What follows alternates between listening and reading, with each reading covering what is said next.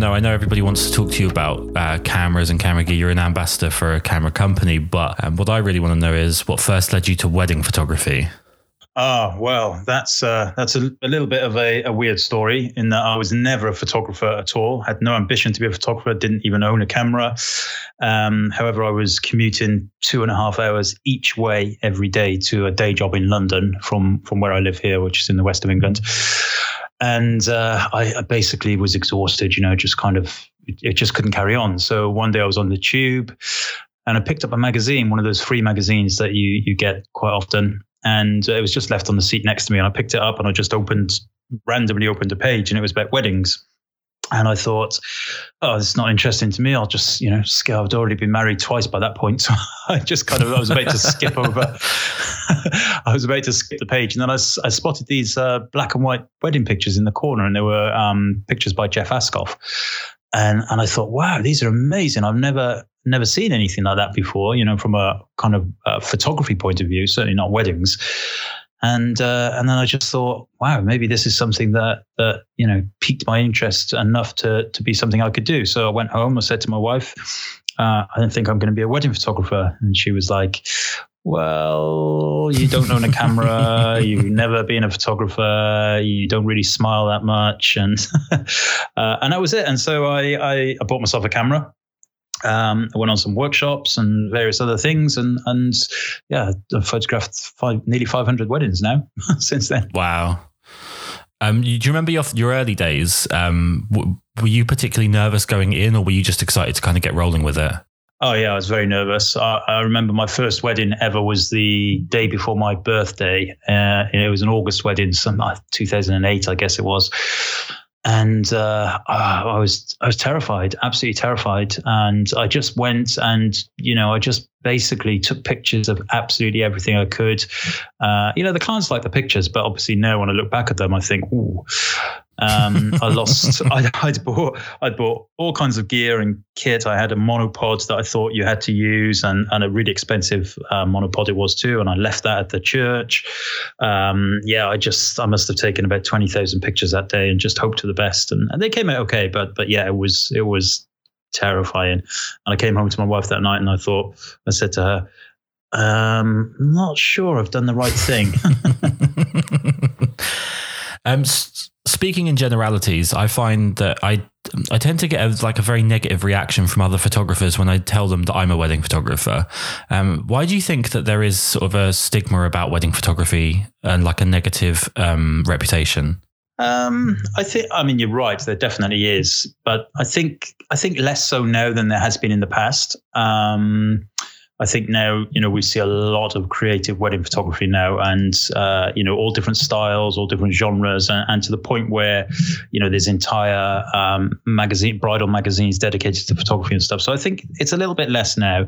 Um, but yeah, I think, you know, this probably goes back to the the kind of 80s and 90s when the, the wedding photographer was usually, and, I, you know, I say usually in air quotes because not always, was, uh, mm-hmm. you know, older, older guy, you know, sweaty armpits, black, dressed up like a black black ninja, uh, you know, bossing everybody around and and telling everybody to where to stand and look, and you know, setting up fake cutting of the cake and all that kind of stuff. And I think that it's probably a, a hangover from that. Um, but you know, it's worth remembering now that a lot of uh, news photographers and photojournalists and stuff have, as that market has died, they they've you know they've spread their wings into weddings. So um, you know, it's not so much of a uh, detrimental kind of look on the industry now as I think it once was.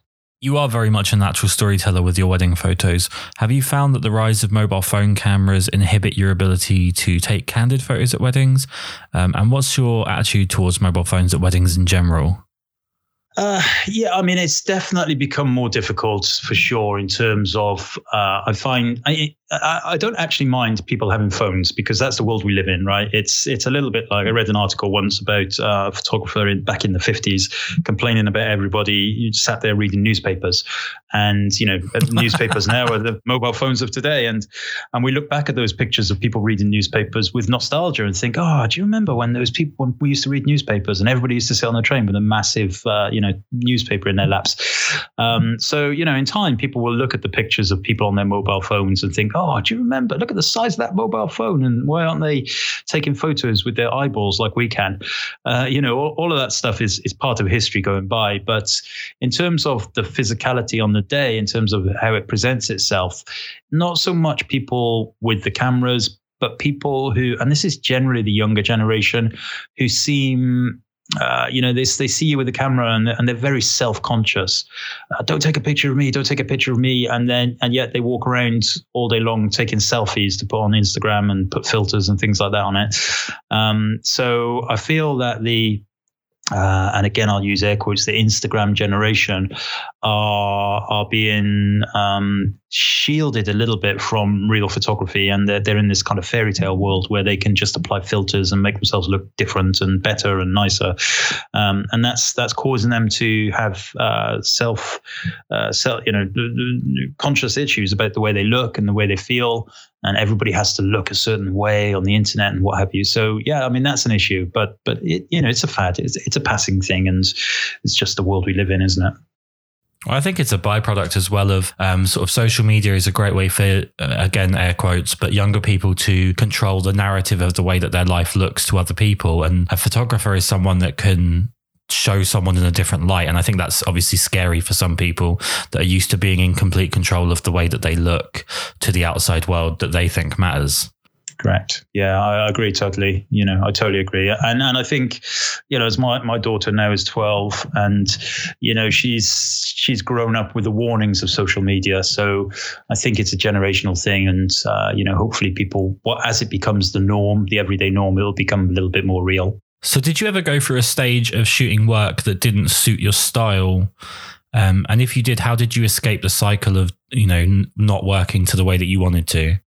Um, yeah, I mean, I did to a certain extent. I always, I was insistent right at the beginning to all my clients that you know I'm going to shoot in this uh, this thing that was called documentary photography, although I didn't probably realize at the time what that actually was. And I, you know, right at the beginning, I had uh, you know, that very first wedding, they they, you know, they were like, yeah, yeah, we, we understand totally. We don't want any formal photographs or anything. And then just before I left, they said, uh, when are we going to do the group shots? and and right. then they did 60, 69 group shots. Um, wow! And it was it was dark, and it was inside, and it was it was a real baptism of fire. So I have been very. Um, I mean, obviously, I you know I, I don't say that I, I, I, never do group shots. I, I kind of I'd say fifty percent of my clients come to me because they want zero formal stuff at all. And the other 50% come because they appreciate what I do, but they still want one or two family shots, and that's fine. Um, but yeah, I, I, was very because of how it happened, and, and I left one industry, which was a reasonably well-paying industry, to do something else. I was insistent that I would not, I wasn't going to be spending Saturdays at other people's weddings doing something I didn't like, and right. so I, I, I kind of forged that brand, if you like, and and kept to it and and it's yeah, it's been been pretty much the same ever since. In the build up to your weddings now, do you coach um, your clients on sort of how to be photographed candidly? I don't. I, I, really leave that up to the website and uh, Instagram and, and my kind of branding. So my website is in place pretty much to attract people, but also to filter out the people that that aren't really going to be up for the style. So everything. I mean, if people actually read my website, the clients they they they can have no doubt about the style and the way that the wedding will be shot. And, you know, the follow up email I send to an inquiry outlines that again and reminds them of it. So they, they're pretty much good to go by the time that they've, they've kind of sent that that email inquiry. Um, and typically, I don't meet clients beforehand. Occasionally, I'll do a Skype meeting with them or something, but it's very, very rare for me to actually see them before the wedding day. And you know, they they now at least, and it did take several years for this to become the norm but now they they just get it. You know, they they kind of say hello, all right, you know, all right, Kevin, how you doing? Uh, you know, just get on and do your thing, and and that's that's music to my ears when I hear them say that. Just get on and do your thing, and uh, you know, I click away for the day. I just blend in and do my thing, and then I go home. Amazing. I think it's uh, something I'm very jealous of the fact that you've got uh, that ability to kind of carry that um, that sway. I'm still kind of carving that out for myself. So I'm very jealous. Um, you've photographed a lot of destination weddings, something else I'm particularly jealous of. Um, where's been your favorite place to photograph a wedding? And is there anywhere left that you'd love to go? Oh yeah, I mean, there's loads of places I'd love to go. The last two weddings I had booked before the lockdown, and hence I couldn't shoot them. One was in Amsterdam, and the other one was on a in a little glass bubble in the Baltic Sea in North Germany. So it was a oh, small wow. wedding. You go out yeah, you go out on a little boat, you climb up this step ladder into a uh, basically a, a, a, glass bubble that's sitting above the ocean. Um, but sadly, that that wasn't to be. Um, my the wedding, the last wedding I did actually get in before the lockdown was in the Swiss Alps. That was beautiful. That was um, that was a multi-day wedding, so the the kind of formal element was in Zurich, and then we headed up to the Alps. Um, mostly it's Europe. You know, you can't. I get um, a lot of inquiries about shooting weddings in America, but you can't just rock up and shoot a wedding in America. Well, not legally anyway. You need to get a, a, visa, which is very difficult to get. So I typically don't do do any outside of Europe. Um, although I'd love to, you know, I've um, uh, I'd love to do more kind of uh, documentary style weddings in in um, strange places. Let's just say I shot one inside the Arctic Circle in Norway, northern Norway. That was lovely. Um, middle of July, 24 hour daylight, snow on the ground.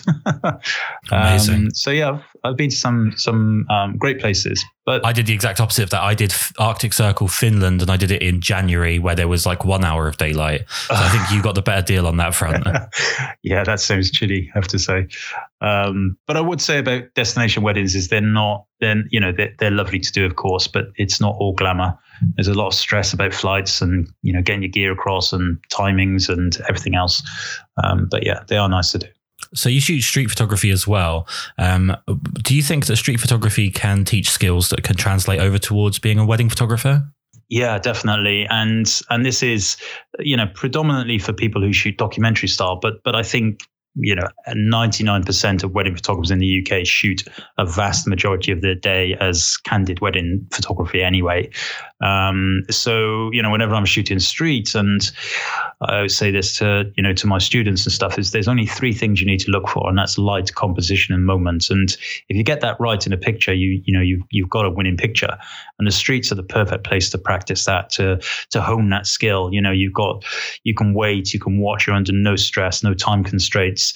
Uh, you can observe people being people. You can look for hum- the humanity elements, the interaction. Um, and then when it comes to taking taking that to weddings, it's the same thing. when you're shooting candidly, it's exactly the same thing: light, composition, and moment. And and those three things come together. It's very rare and very hard if you're shooting purely candidly to get a good picture with good light, good composition, and a good moment. But it gives you a, a bit of a better fighting chance. Is there a particular part of a wedding day that you prefer photographing or that you sort of universally always enjoy? Or is it just generally the whole course of the day that you enjoy? Yeah, I'd say generally it's the whole day. I think probably my least favorite to flip that question on its head is is bridal prep, um, and that's that's that's changed over the years, and that's probably because now I'm a, you know, I'm a kind of middle-aged guy who's, you know, when I walk into the the room full of young uh, bridesmaids and brides and everything, it's it's very clear that I'm the, you know, the elephant in the room type thing. Um, so so that's although it's you still get beautiful pictures and I still do my thing, it's it's probably become my my least favorite element of the day, and then the rest of it is is pretty much I enjoy it all the way through. I love this. I love church ceremonies. Um, you know, I prefer to photograph it in a nice, beautiful church than than perhaps a hotel or something. And you know, not that not that, that makes a difference to the clients, but it's uh, you know, from a personal thing, I prefer to to shoot that kind of stuff. And um, and then yeah, the, the the kind of drinks reception and all of that stuff is is very good. That's where I normally get my best stuff, the drinks reception. So, mm-hmm. and immediate moments after the ceremony, and and I always say to my clients, look, once the ceremony is done, you come out of the church or the hotel or the you know wherever you are and ignore me. You just you just greet your guests, get on with uh, you know being hugged and loved and all that stuff. Whatever you do, don't look at me and wait for me to tell you what to do because those moments will just evaporate. And as soon as everybody else is expecting me to start organizing things, which I won't, then you know the whole dynamic changes. So I'm going to get killed if I don't do this. Although I'm not particularly uh, a big gear person, I'm more interested in the actual process of photographing. I think if I don't talk to a Fuji ambassador about cameras, I'm probably going to get lynched. Um, so just so just to start off with um, a bit of a broad question, but I feel like we're kind of reaching a stage where cameras can't be improved. We're getting such high resolution and so many shots per second, and you know memory cards that take so much, and there's so many redundancies, and you know the video features and so on Do you think that we're getting to the point where cameras can't be improved? Um, yeah, yes, I, I, absolutely see what you're saying. I mean, if you look at people, um, I always, I always revert back to um, the Observer photographer Jane Bown, and you know, she shot with the same Rolleiflex for 60 years. Um, so you don't need to have the latest and greatest technology to to be a good photographer for sure. However, I think it's a competitive market. So if people are, you know, if Sony come out with a camera that can shoot at, you know, uh, I know, 500,000 ISO and have pinpoint accuracy focusing in, in pitch black, then that's a, uh, you know, that that's going to be a competitive edge to the people who have that camera. So, you know, the, the industry will continue to make uh, marks in things like um, sensor, um, noise, and various things like that. I mean, I think physically and scientifically, they're not going to get many more megapixels in certainly an APS-C and full frame. Um, things like medium formats that Fujifilm already done, and obviously there's lots of other companies that you know that will only get cheaper and faster. Um, and you know it comes with its own problems in, in, in terms of things like file size. But the way that I see things going really is more uh, not so much the uh, the image taking technology, but the uh, the future technology in terms of um, you know we've got 5G coming now, so I envision cameras you know not too far down the line that have 5G technology built into them. So you know you take a picture and it's it's backed up in the clouds the moment you take a picture, and and even further than that, I can envision being able to take a picture, have it sent to, I don't know, a folder in the cloud, run a Photoshop action on it, and, and editing is done by the time you get home. You know that that kind of stuff is is where I think um, real excitement in technology is going to be for me.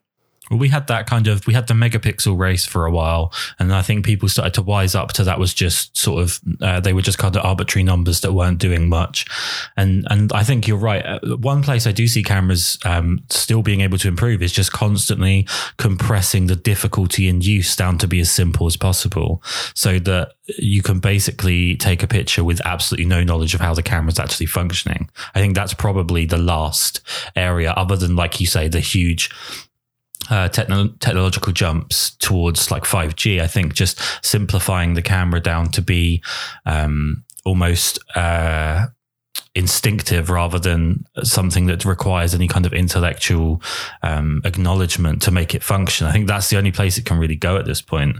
I, I, no, I agree with you, and, and, effectively, that's what mobile phones have done. You know, you just point and click, and you know that's that's a, a massive, uh, mark, a mass, massive competitor for um, professional camera manufacturers is the mobile phone industry.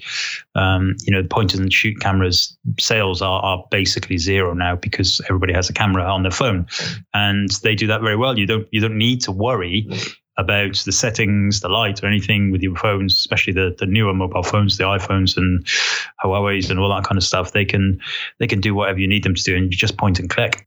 I actually wrote a short blog back around the release of the X Pro 3, which I think was like October, November time. Um, a camera that I do desperately want, um, and I was I was really excited about the um, the hidden screen, and uh, just overall, I loved I loved the ergonomics and the aesthetics of that camera anyway. So the X Pro 3 was a great next step for the X Pro 2. But um, what I really think is that the X Pro line should stick to stills and lose all video functionality uh, because I just don't think it's designed to, to do that kind of work. And that having a degree of separation between the X Pro line and the XT line, um, with the X Pro being the stills camera and the XT being the hybrid, um, that degree of separation would actually be good for both lines. But you're an ambassador for Fuji, so why am I wrong? Uh, you're not wrong. I agree with you. Actually, I, I you know, I also would would you know I, I never use the video functionality on my rangefinder style cameras i only use it on the xt range um, however what i would say is that it wouldn't uh, it just wouldn't sell um, from a marketing point of view because the sensors are the same so effectively all they would be doing would be disabling the video functionality um, in the x pro and people will will say uh, I want video in my X Pro. Why why should I pay you know pay, pay pay more or less or whatever you know for a different camera? And it's it's the same technology inside. That's the that's the big problem. Um, I mean, Leica were very brave when they I can't remember the name of the model now, but they brought out a camera with no LCD on the back, uh, very very simple, um, and that was a beautiful camera. And you know, I think I think Fujifilm in the past, at least, have, have looked at those kind of ideas, and and that's that's essentially what the X Pro three was meant to be. Um, and I think they they've done it very well. You know, they have that hidden LCD on the back and the uh, the sub monitor, and you know, it is it, for all intents and purposes, it could be used like like an old analog camera. You know, um, but it does have modern technology in it, and I think that if they just disabled that then it just wouldn't sell. And I think they they know that too. Same reason why I think that they haven't done a monochrome camera. Um, because a monochrome, a pure monochrome sensor would be a lot more expensive to produce and just wouldn't sell. There's one other idea I have. I'm, I'm definitely just pitching ideas at this point, but um, I'm a huge fan of the X Pan, and I think Fuji could do a a version of the X100V or whatever, but do it with an X-Pan style sensor with that really wide pano sensor. I think that's something that could um, potentially sell, especially dragging some people over from the film crowd, which I think Fuji's very good at. Yeah, I agree. And, you know, believe me, they look into all of these kind of things. And, you know, we do have discussions as ambassadors with them about ideas and everything. And that's, that's come up in the past. Um, I think ultimately they they are you know they're a clever industry. They're a clever company. And in an industry where most camera sales are declining they, theirs are going up. And and that's because they have and I'm not saying this just because I'm an ambassador but it's because they've been sensible with their product line. Um, you know they've made a camera for everybody effectively.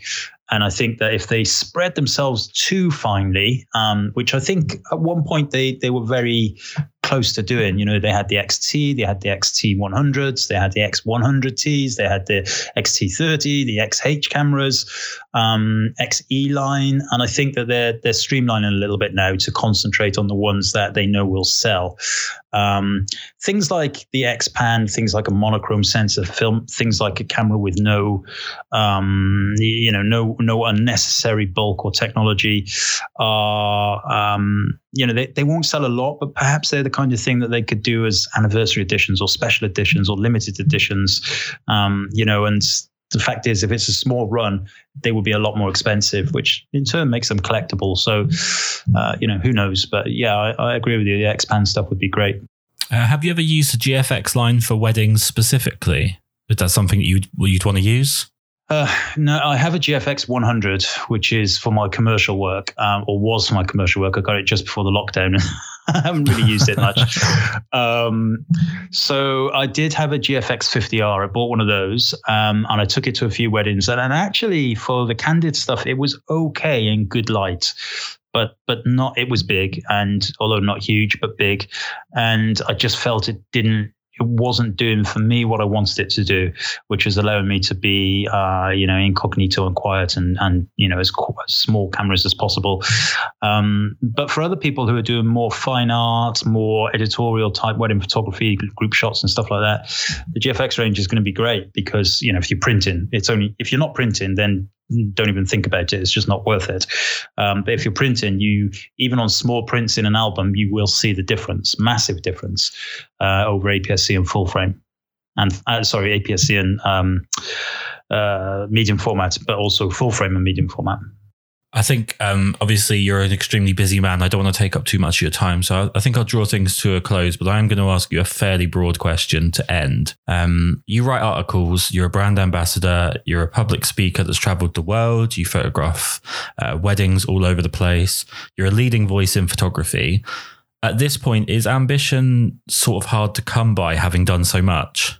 Um, no, not at all. I, you know, I always I always think that you you can you you can see it with some photographers when they, they get a little bit lazy, I think, and they, they you know they they kind of I don't know. I hate to use the word rock star, but they like to think of themselves as rock stars, and I, and I very much hate that. I whilst I do the public speaking, um, you know, I'm not particularly gregarious. I'm, I'm usually the person, kind of the hardest person to find at the bar type thing. Not because I wouldn't buy a drink, but because I'm kind of, you know, I don't, I don't like the limelight so much. But, um, you know, I think for me, it's always been about the, um, the images for the clients and for me, you know, and, and if I can carry on producing images that make people have, uh, you know, happy, nostalgic memories in the future, then, then that's, that's enough motivation that I need. Um, and whether that, whether that manifests itself still in weddings or whether it's uh, you know uh, NGO work or whether it's uh, family photography. Um, any you know, as long as people can look at the pictures and, and have an emotional connection to them, then I'll, I'll feel like I'm still doing what I need to be doing so the reason that I'm doing these podcasts um, at the volume that I'm doing them currently is just to kind of put something out to keep minds busy, keep people away from watching the news and depressing themselves and so on. Um, do you have any recommendations for photographers that people could look out for? Uh, yeah, during this time, um, there's there's all kinds of stuff, isn't there? YouTube, and I noticed on um, the I think it's the Masters of Photography um, website. They they had they've published a page full of entirely free photography documentaries that you can watch. Um, they're all on YouTube, but there's some of them are feature length. Uh, there's maybe 30 or 40 of them on there. Um, of course, Neil and I do a daily podcast called the FujiCast, um, which people can find. Uh, there's there's all kinds of stuff. I, I found Instagram uh, live stories that have been really interesting over the last few weeks. That that's kind of interesting. Um, but other than that, you know, all I, I have to say that for the first, we're now in week four, but for the first two or three weeks, I didn't really pick my camera up. I was too busy reorganizing weddings and you know and dealing with uh, the financial implications. But I feel that if if people look at the work of somebody like Patrick LaRoque in Canada and see what he can produce just sat at his desk, um, the images he can make are just superb and sublime. Then um, you know it will will encourage you to just pick the camera up and, and photograph whatever's in front of you, and, and you can do that in your own home. Amazing, amazing. Um, so what I like to do at the end of all of these, uh, again, it's become a little bit of a, an ironic task for someone like me to ask someone like you to tell everybody where they can find you. But um, if you could give me your sort of social media links and your website and stuff, so people can find your work. Uh, okay, so my main website is kevinmullinsphotography.co.uk. That's the wedding stuff. I have a couple of others. I have f16.click, which is more of my personal and tech work. I have a new website launched just this week, actually called ministryofshadows.co.uk, which is all about black and white photography, and that's submission based. So if people want to um, submit to that website, and it's it's hopefully going to be a community place. Um, Instagram, Kevin Mullins Photography, and uh, yeah, that's about it, really. Amazing. Thank you so much for doing this. No worries, Kris. Thanks for having me.